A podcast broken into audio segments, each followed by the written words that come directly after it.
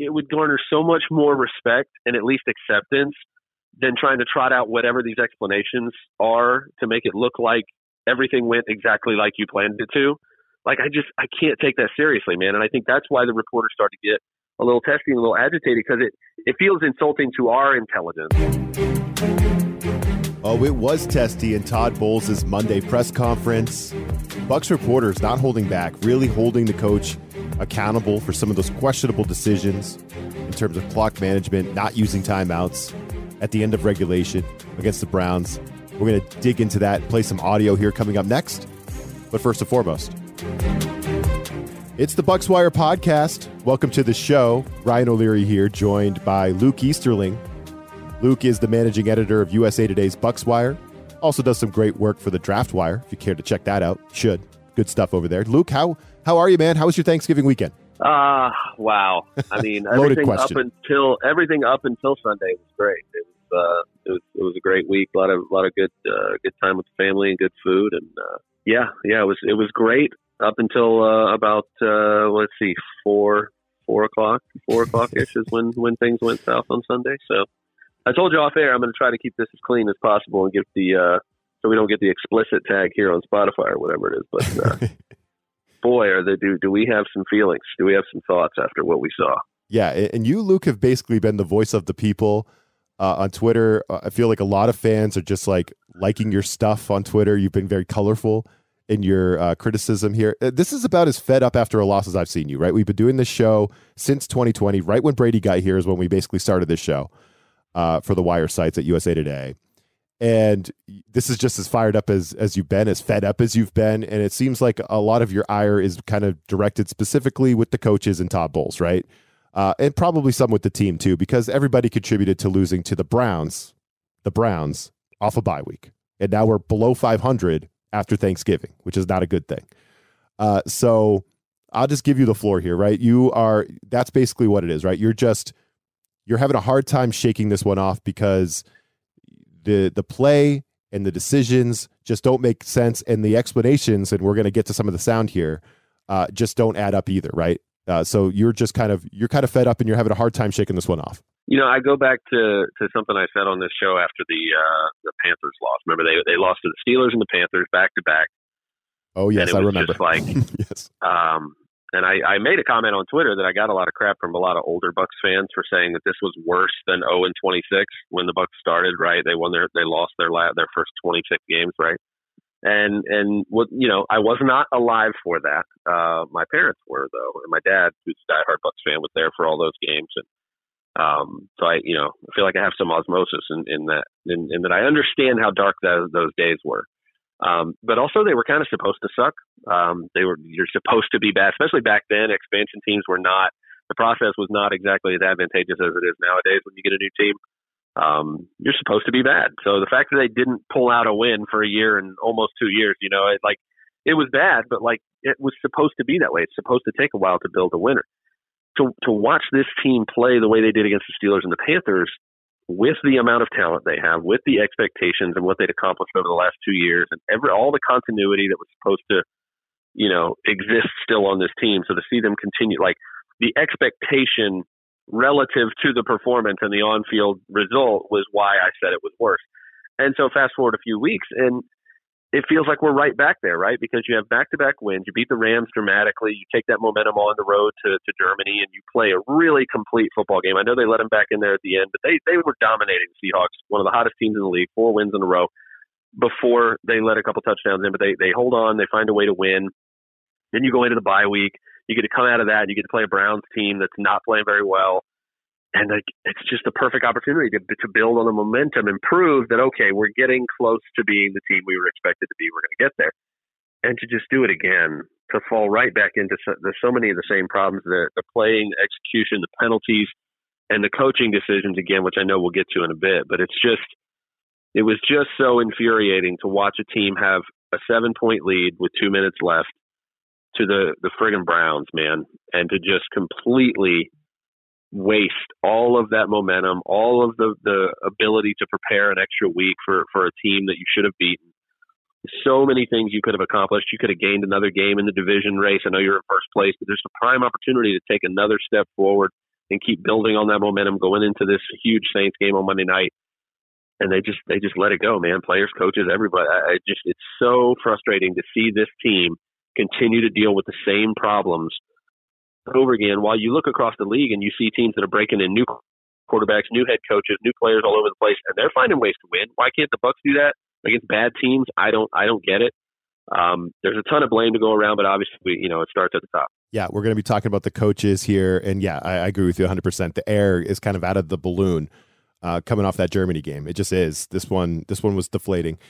And so here's situation number one, right? It's it's obviously this drive at the end of regulation for the Browns, this last gasp drive they have, uh, where you know the Bucs are sitting here. They have all three of their timeouts.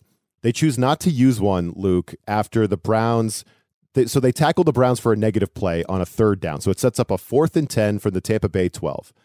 And the Bucs could just call a timeout there uh, to, you know, they'll stop the clock at like what? Like it was like a minute 12 or a minute 10, something like that in that range. So they had the opportunity after the negative play on third down to call the timeout. And that would set up the Browns with a fourth and 10 from the Tampa Bay 12. So there's like three scenarios that would, you're, you're creating three scenarios, right? Either the Browns score to tie the game uh, you just win the game by stopping them, or they pick up the first down somehow, uh, which would could you know extend the game, but or extend the drive.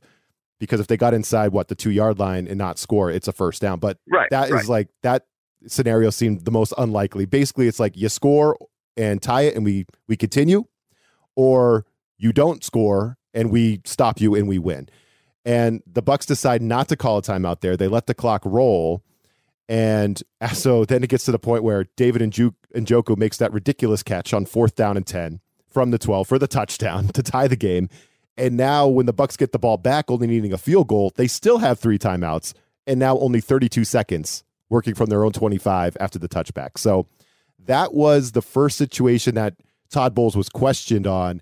Luke, I know you have opinions on it. And here, Bowles was asked about this play after the game, and it was this is where it's, it first got awkward between Bucs reporters and Todd Bowles. We'll just listen to this little exchange in the post game, Luke, and then I'm going to let you go. At the end of regulation, there, obviously they have the ball. Is there any thought to, to calling a timeout when you know it's a third or a fourth down near the goal line, just to give yourself more time to get uh, to answer with a field goal, if you will? You talking about the overtime or the regular? Talking about the in, at the end of regulation. The end of regulation.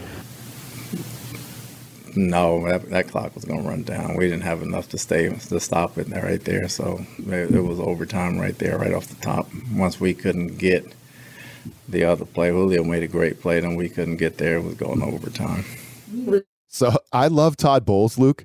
That was just an incoherent answer, right? It just doesn't make any sense. He says that the, the clock was going to run. We had no way to stop it, but we had, but but Todd, we have three timeouts. No, you could have you could have stopped it. You could have stopped it on that final Browns drive of regulation, and you could have stopped it whenever you wanted on your final drive of regulation, but you decided not to until you hit Julio Jones with like eight seconds left and finally used one. And there was not enough time left to even get in the field goal range at that point. You had one chance and you didn't get it on the incompletion to Cameron Brate, right? So I don't think Bowles really understood the question. Something went off there in that exchange post game. Uh, and and I think that fed into the Monday presser, which we're going to get to, where I thought Bucs reporters really came at Todd Bowles, and it, it was kind of testy, and I kind of loved it. Uh, but give me your take right there on that. Just that exchange and Bowles not using the timeout on that fourth, right before that fourth and 10 play, Luke, where they could have saved some time for themselves to get the field goal and create kind of like a do or die situation on that fourth and 10 play with the Brown that the Browns had. Well, it, there's two there's two explanations for this, right? One is that obviously he just didn't understand exactly what point in the game he they were asking about. Yeah, um, yeah. I which I think is what Greg, it is. I thought yeah. that thought that Greg was pretty clear uh, about it. Yes. Thought Greg Auman, my and, boy, was uh, was pretty clear about. And he was that, asked but, to uh, clarify, Luke, and he kind of clarified. He said, "Yeah, no, no, reg- he did, regulation." He did, but again, he said end of regulation. So I think Todd, yeah, you know, yeah, giving him the benefit of the doubt, he's thinking, okay, end of regulation. You're talking about when I didn't call a timeout after Rush, uh, Rachaad White had the one yard catch. And we didn't get much, and so he's thinking, you know, maybe from that, you know, giving him the benefit of the doubt and thinking, okay, you you went into it, and we're going to get to this on Monday. He was like, if we get no yards or we get a little gain and we get tackled in bounds, then we're not going to have enough time. We'll just let it run, and that's fine. But like, I don't know, the pause. He has this long pause. He's like, nah, that was just gonna, you know, it's either he didn't understand what they were asking about, or it's just willful ignorance and in in a post game pre- again, I give you the benefit of the doubt. You just had the game. You haven't looked at the film. You're fresh off the field. It does remind me a little bit, and I've told you about this story before. The Giants game, right, in 2019, when Matt Gay misses the chip shot field goal after the Bucs took a delay of game penalty. Bruce, right after Mike Evans had the huge catch to set him up, you know, for the for the game winning field goal, and he misses it. And we asked Bruce right afterwards. He's literally sitting five feet in front of me. I'm in, I'm in like the second row and and Greg, it was Greg Auman again who asked him. He was like, "Why why why take the delay of game there?" And Bruce says, "Well, that that kick is easier from further back."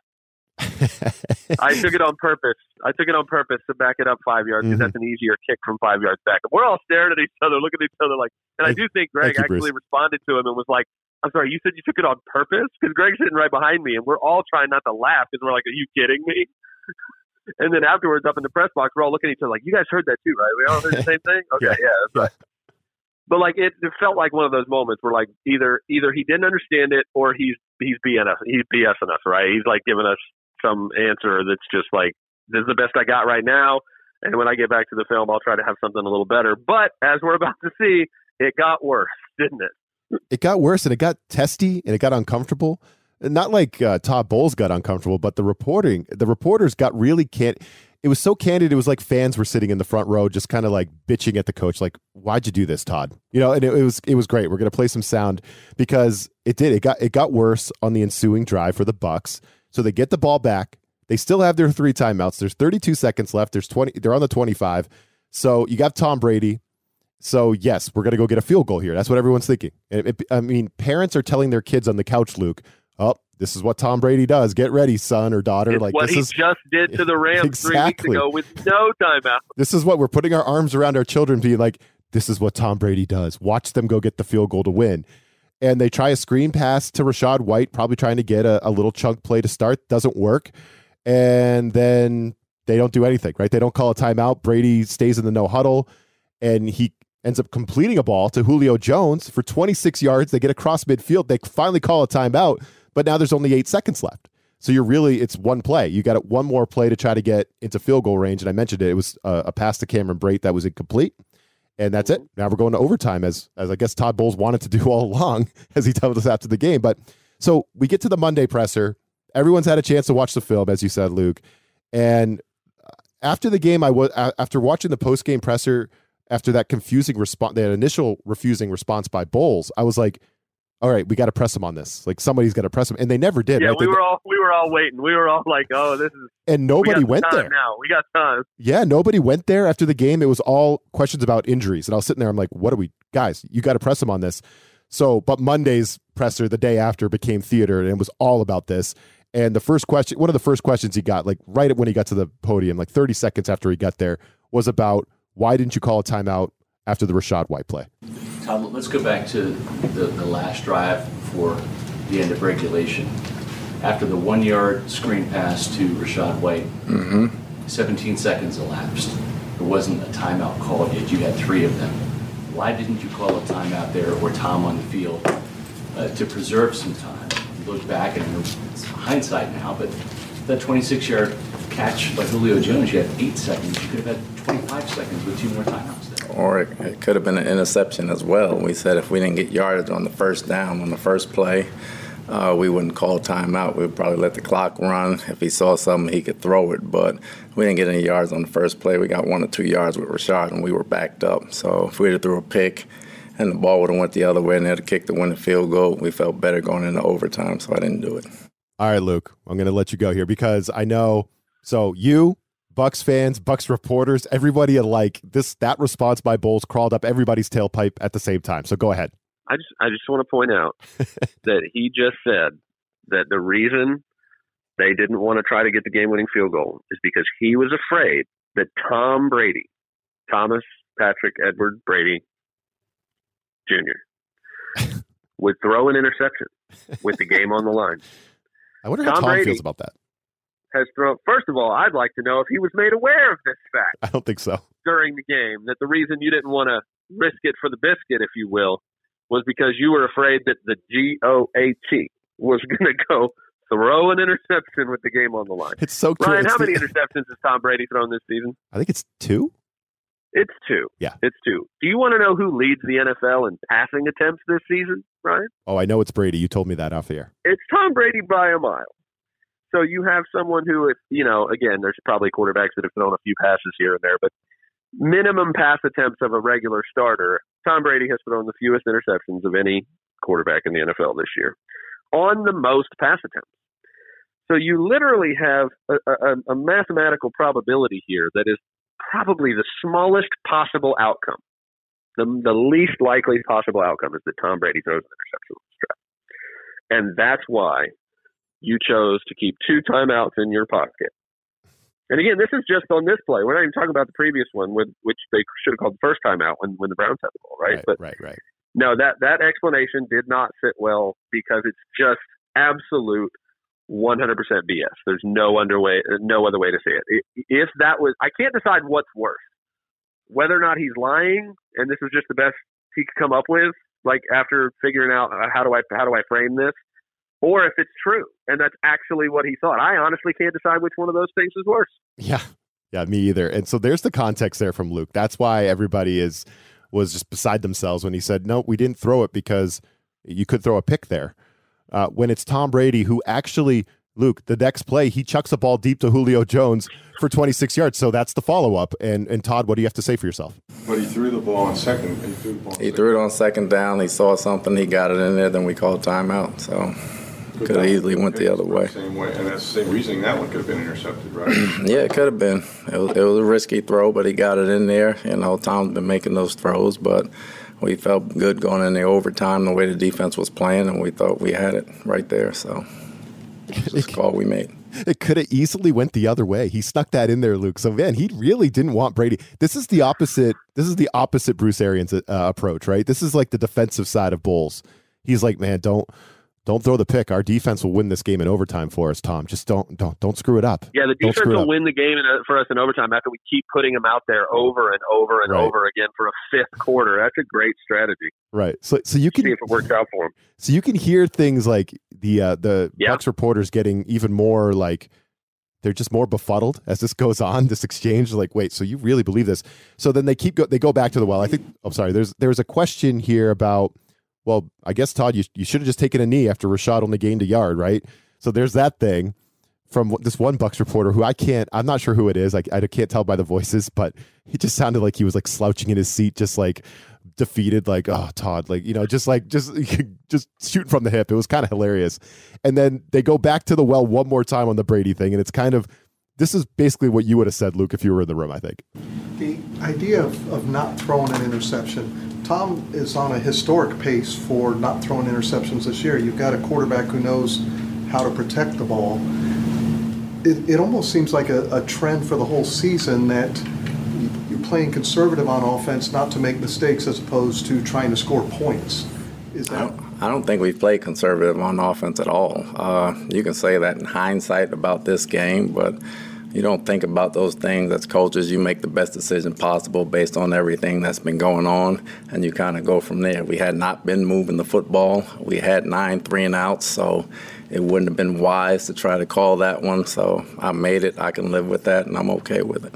yeah so there's bowles just saying look we had nine three and outs guys our offense sucks i trusted my defense more that's basically what he's telling us but it's an interesting question there luke as and again there's no fear here Uh, you're right uh, todd bowles is like a nice likable guy up there soft spoken and these reporters they they'll fire questions like you know I don't think Bill Belichick he's not fielding these same questions as Bowles does. You know, it's kind of it's kind of a different approach, but it's awesome.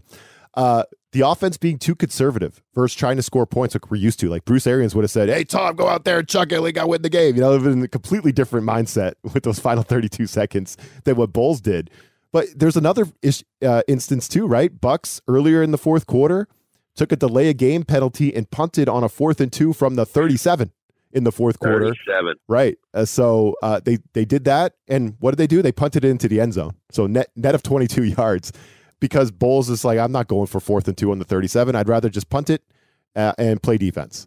So is the offense too conservative, Luke? Do you think there's val- validity to that um that question that the reporter brought up there? Of course there is. Look at look at the numbers. Look at the results, and and you can you can blame whatever you want all day long. Like, oh well, you know, because the offensive line is banged up, we don't have certain guys. Then you know, we're to have to rely on the defense. Like I said, you can only do that for so long. It's there's a fine line between communicating to your defense, "Hey, we trust you guys to to close this out," versus continuing to tell your defense, "Go save our go go save our butts, go save our butts, go save the day. We missed it again. Go save us again."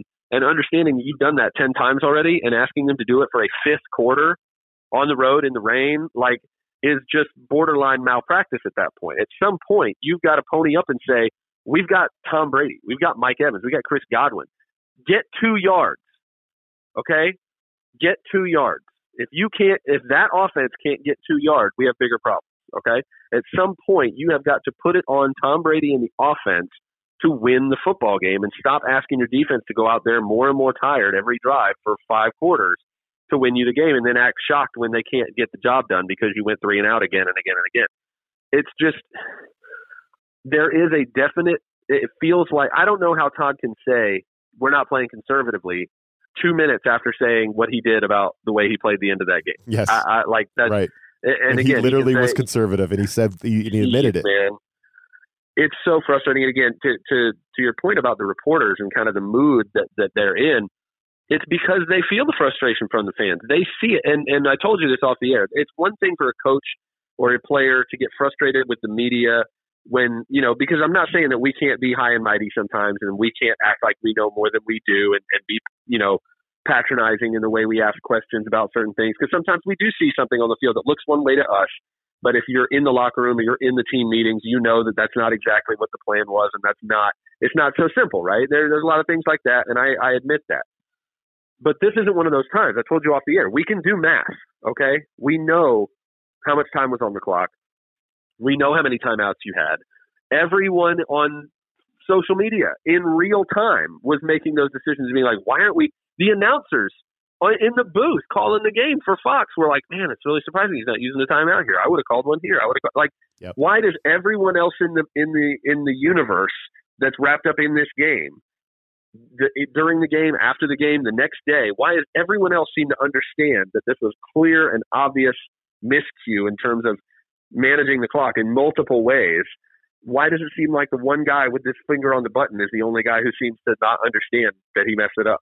He's not the only guy, Luke, because I think Jeff Saturday came out and agreed with Todd Bowles in the way he handled the end of the game. So I'm sorry, just had to and that's what you know. And I said this. I I said this again more colorfully than I'll Go say ahead. it here. But af- after that, after that, that you know clip came out of Todd saying that, I I just I said that I wish coaches would just be more willing to say, you know what, I went back, I looked at the tape, I, I looked at the scenario from a you know thirty thousand foot view, and I I see it now. I get it. You're right. I should have called a timeout here. It would have been much more advantageous. Even if he scores the touchdown, now we've got a minute left and two timeouts. That's plenty for Brady. Even if we get tackled on first down for a short game, we've still got a timeout. We've still got some time, and we can move the ball and, and get down there. I, I should have used those timeouts and handled it differently. It would just it would garner so much more respect and at least acceptance than trying to trot out whatever these explanations are to make it look like everything went exactly like you planned it to. Like I just I can't take that seriously, man. And I think that's why the reporters start to get a little testy and a little agitated because it it feels insulting to our intelligence to tell us that what we saw wasn't what was happening when it's just clear to everyone who knows anything about what's going on on the football field that that's what's going on. And I, I think we feel patronized sometimes when the coaches try to overcoach speak in that way instead of just calling a spade a spade and saying, hey, you're right. I should have called it differently. Like again, and I've been critical of Jeff Saturday. That whole situation is still fishy to me.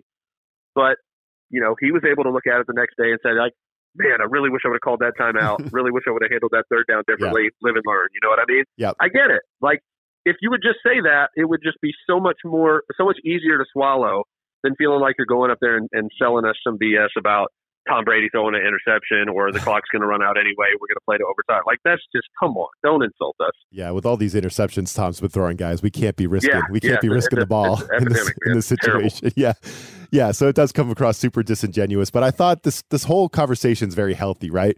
I thought the the testiness from the Bucs reporters was good for them. You know, I was a little disappointed after the game, but they came after him uh, on Monday and really held him to it, and and had Todd answering the questions. And I, I want to give Bowles credit too. Now, maybe he didn't give us the responses we were looking for, Luke, and, and at times our heads were spinning. But at least, I mean, he he doesn't flinch up there. I mean, these guys, uh, again, borderline unprofessional at times. And I have that's not a criti- criticism because I understand that it's testy right now, and we're it, again we're below 500 after Thanksgiving. That's not that's terrible. That's not good. Uh, but Bowles doesn't flinch, right? He answers every question. He doesn't make a face or like come back at the the reporters in he a negative leave way. early. He, He doesn't doesn't. leave early. He doesn't. He's just like you got to give him props for that, right? It's just like it was a good, healthy little debate, and I don't know if you feel better, Luke. I don't think you do, but at least you got something off your chest, right? Uh, If a podcast isn't good for anything, it's that. At this point, it's not about feeling better. Yeah, the only thing that'll make you feel better is if they actually, at some point, finally lock up the easiest division title there is to win in this in this league right now. So once Seriously. that happens, then I'll be all right. Seriously, yeah, a loss to the Saints would just make everything just will throw everything out of whack, and maybe the Panthers would be in line to win the division if you could believe that. It's like absolute chaos in the NFC South. We'll get to that, and also life without Trist- Tristan Wirfs, high ankle. He's going to be out for a month. So how do the Bucs uh, deal with that? We're going to get into all that coming up next, but first, let's get some fantasy advice from the Huddle.com. This is the Tipico Sportsbook Fantasy Minute. Let's make this interesting. Interesting.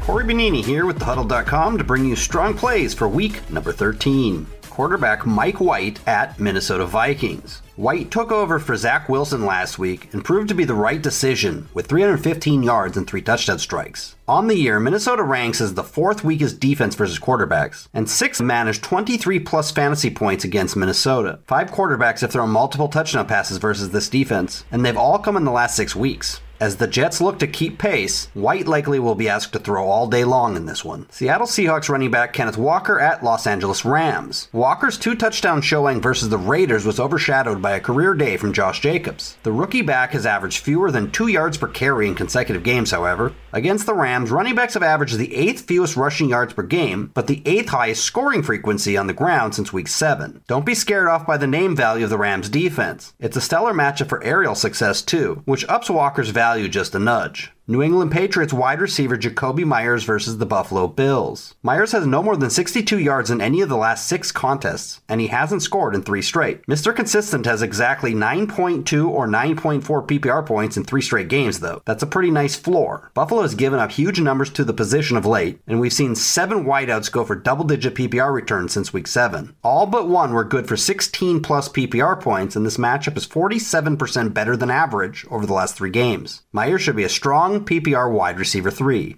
Los Angeles Chargers tight end Gerald Everett versus the Las Vegas Raiders. After missing a week with a groin injury, Everett returned to catch all four of his targets, but he managed a laughable 18 total yards. He hasn't scored in six straight games, but is a pretty good play against a Raiders defense that has given up neutral stats for receptions and yardage in the last five weeks. On the year, this is a top seven matchup in PPR scoring, and Everett contributed three catches, 54 yards, and a touchdown in the week one contest. And that's the aim here. Gamble on him for a touchdown. A pretty decent play overall. For more award winning fantasy football news, tips, and advice, please be sure to check out That was your Tipico sportsbook fantasy minute.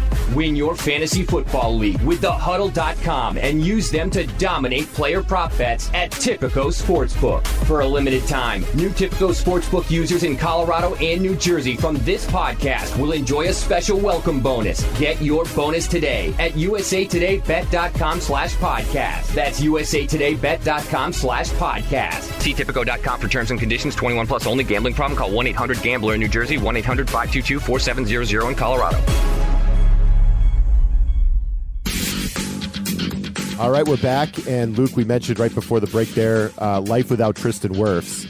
So uh, sounds like the latest reporting is that he's probably going to miss a month, three to four weeks, something in that range. He has a high ankle. There's only six games left of the regular season, so we're going through some some big ball games here for the Bucs without uh, a very key piece. And it's like next man up kind of rings hollow, right? When you're talking about Wirfs, you know, especially when your depth along the O line all year has kind of been stressed and tested basically to like a breaking point, right? So, uh, how do we recover from this? Uh, you know, w- what's your take on this on this Wirfs injury? I mean, there's just a, a few gifts that go through my mind. The, the the Michael Scott one where he walks in and Toby's back. No, Yeah, no, God, please, no. Um, Yes. Bryan Cranston from that one movie where he just mouths the F word um, Yeah, yeah. as he walks away. So you're not feeling There's- good about this. a- that's what comes to mind. It's not great. Um, there's a, a, a short list of players that you feel like you can't deal without. Um, Ryan Jensen was on that list. The Bucs lost him on the second day of training camp. Yep. Shaq Barrett was on that list. They lost him a few weeks ago to a torn Achilles.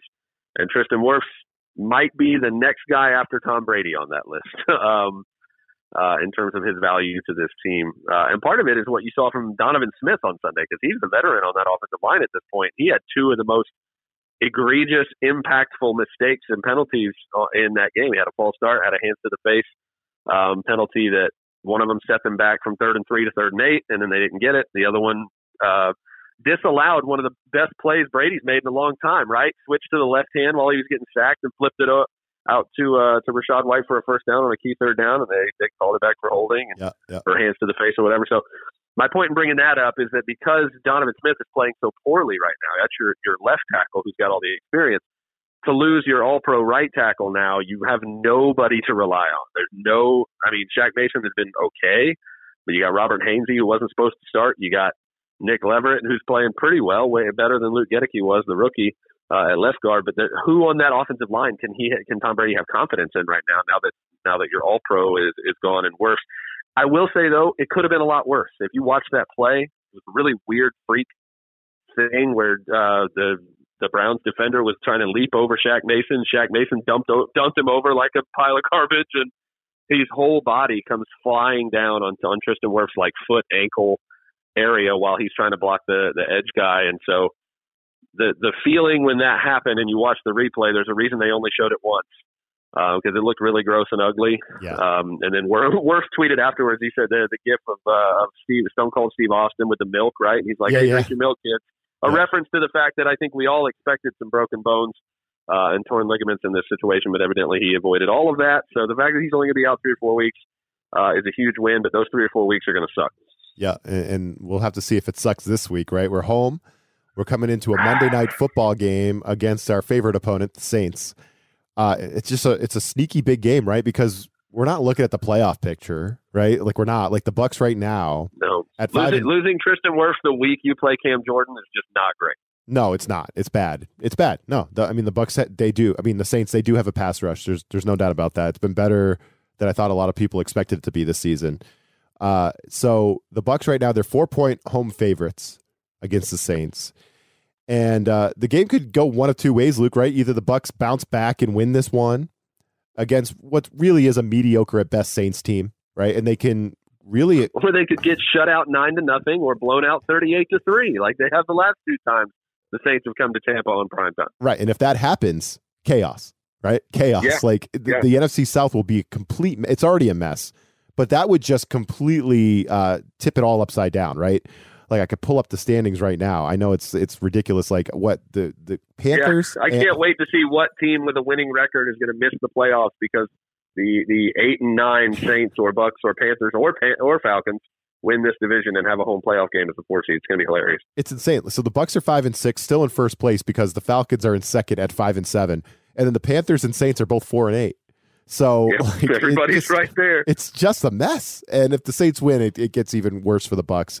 And it's not like we're looking at the wild card race or anything. Like you have, it's just the NFC South, right? The Bucs Yeah, just got to all right focus on. there. That's your only ticket. You got to focus on the South because right now you're two games behind the seventh seed in the NFC. So it's not like you could lose, you could not win the division and make the playoffs. We're not really looking at that right now. So it's just like you're looking at these games and this game against the Saints. This is a, a sneaky big ball it. game. It's a big ball game, Gotta right? have it. It's a big game. Yeah, I And mean, you're not- you and you're not loving it. half of them are against the division. Yeah, This is big. So this is what we're talking about. It's all about the NFC South games. I mean, I was looking at the standings. I'm like, ooh, the Bucs are five and two against the conference. Well, that's a good. Th- no, that doesn't matter. It doesn't matter. It's just the NFC South, right? That's all that matters right now. And uh, so, it, it, this is a, a massive game against a mediocre Saints team at home Monday night. Uh, Bucs are four point home favorites, and I already know Luke. You're not ha- you're not you're not loving this spot, right? You're not loving this spot for the Bucs. Go give it to me. no, I hate it. I hate it. And and again, like you said, half of their six games are against are against the division. So you got to have those three. And four of their six losses at this point are to AFC teams, so they really don't hurt that badly. Because again, if it comes down to tiebreakers, and they've got a good division record, they've got a good conference record, they you know they should win those those tiebreakers. So it makes though these three games, the Saints game, and then they close with the Panthers and the Falcons back to back to end the season. You've got to have these three games. The problem with this game is that I have why should I have any faith that the Bucs will win this game? Why? Not just what their team looks like now and the injuries they're dealing with, which we didn't even talk about Antoine Winfield Jr., who's got an ankle injury and he may not play this week. Um, the entire Bucs second starting secondary missed some sort of time on Sunday. They left the game each and each and every one of them. Uh, Carlton Davis, Jamel Dean, Mike Edwards, Antoine Winfield left the field at some point for some injury during Sunday's game, which is not great. Logan Ryan is back to practice this week, which is good. Um, but again, like the state of this team, even notwithstanding, go back and look at the last two times the Saints have come to Tampa with Tom Brady, and the Bucs have been a better team or a less injured team do we have who was to? supposed to beat the Saints, and they got beat thirty-eight to three Yep. and nine to nothing. I'm not even Painful. sure which one of those is more embarrassing, honestly. Um, but I just don't, you know, as bad as the the only reason this is a game at all is because the Saints have somehow been worse, right? The Saints have have their own problems to deal with. But we've talked about it. We've ta- literally talked about it for, for two years, three years on this podcast. It, they have some sort of mental block when it comes to playing this team. They obviously got the one that mattered in the playoffs in New Orleans. They beat them in New Orleans earlier this year when they were as healthy as they've been. And honestly, the Saints were probably as, as healthy as they were in that game uh, as well. But I just going into this game, everything feels exactly like it has the last two times this has happened. So that being the case, I don't know how anybody's picking the Bucs to win this game. I just don't until they prove that they can go up against this team in prime time at home with all the expectation and pressure of you should win this game and not fall flat like they usually do. I'm not I'm not picking them to win. Yeah, I mean, I think you said something very similar, but prior to the Carolina game, the the first one that the Bucs had this year, and I was sitting here, and you're like, "No, I'm I, I'm not I'm not picking them to cover anything against this team," and I'm like, Nope. "Re- "Really? The Panthers? They're tanking. They just fired everybody. They just traded McCaffrey. What are you talking about, Luke?" And you're like, "No, no, no, no," and then they lost outright in that ball game, and it does feel similar. It's like, man, the Saints are horrible. They got Andy Dalton playing quarterback. They're not good. They just got shut out last week. They go didn't score. look at go look at the quarterbacks who have had success against the Bucs the last three years. Go tell go go put Pain. together an all star team of the Taylor Heinicke's of the world Oh, uh, and tell me the Bucs aren't capable of making that guy. Go go go ask PJ Walker how much fun he had against this defense. Oh my gosh. Yeah. So I'm with you. My gut says Saints take the Saints plus four if you're betting the game. Uh, I, I don't think I'm. I'm definitely not taking the Bucs to cover four points. Uh, Nope. feels a little high. The over under is interesting. I think the public is is kind of jumping on the over. It's 40 and a half, but I think Luke, you you predicted a very low scoring, ugly ass game, right? That's what you're seeing. So you you're not touching the over under because you think this could be super ugly and like maybe played in the low 30s. Uh, Both of these offenses suck, man. I, I don't know what, how else to say it. Like they've go. got some playmakers and they've got some some ability, but the offensive lines are both banged up. They they just have. I mean, the Saints just got shut out, and the Bucs are averaging what 17, 18 points a game this season. So. Right. I just I I wrote the uh, the prediction and the preview for the uh, Sports Weekly, the USA Today Sports Weekly uh, paper issue that you guys can still get. Um, and I picked the Saints 19-13. It just feels like that kind of ugly, sloppy. You know, Brady does tend to when he's going to turn the ball over. It seems like it's against teams like the Saints. So, uh, you know, I just don't I don't like it. I don't like the matchup. I don't like the the the expectation and the pressure of the fact that the Bucs should absolutely win this game. That feels like the types of games they lose. Um, and again, the way they played on Sunday, the way they played against some of their worst opponents this year, just gives me very little confidence that they're going to be able to to go out and get this done. And I would love to be wrong. I would Right. love to get embarrassed. I would love for them to go hang a forty burger on. You want a blowout. This is what you've always wanted since early in the year. love it. It would be glorious. I just don't. There's no precedent. There's no evidence whatsoever that points me in that direction. Oh, Luca, you're just you're you're as down as I've seen you on the team in a while uh, since we started doing this in three years. You're as down as you've been. So I'm hoping the Bucs can win you back, and we can kind of you know, uh, you know, get it back rolling here at the end of the season. But also, I kind of like Angry Luke too. These these shows with Angry Luke, I'm kind of here for it, man. I thought it was a good that was a good little podcast this week. I ca- I can't wait to go listen to this thing back. You're pretty fired up. I don't. I'm. I, it's kind of like I am on Twitter, right? If we're Yeah. winning, I don't say anything. I never talk when good things happen because I don't want to jinx it, right? I'm the same way with lightning Right. stuff. Like I'm, you know, I'm a Right. huge hockey fan, a huge lightning fan. So like, if if something good is happening, it's only because we actually scored a goal or the Bucs actually did something like finite that was good. If they won the game, then I'll reflect on it. If they're doing bad things all game, I'm I'm inconsolable. I'm just a complete like I try to be the voice of the fan. Like I try not to sugarcoat things, and I know that people call me a homer on certain days for certain reasons. But if you go look at how I tweet when they're losing, uh, hopefully you can see that there's uh, plenty of objectivity there because I, I I will let them have it when they deserve it. So it's uh, I'd love to get back to the very quiet game days where I don't tweet a whole lot and they just hang 40 points on people. That'd be nice. For sure. Yeah. So uh, Twitter handles are in the description of this podcast. Make sure you're following Luke.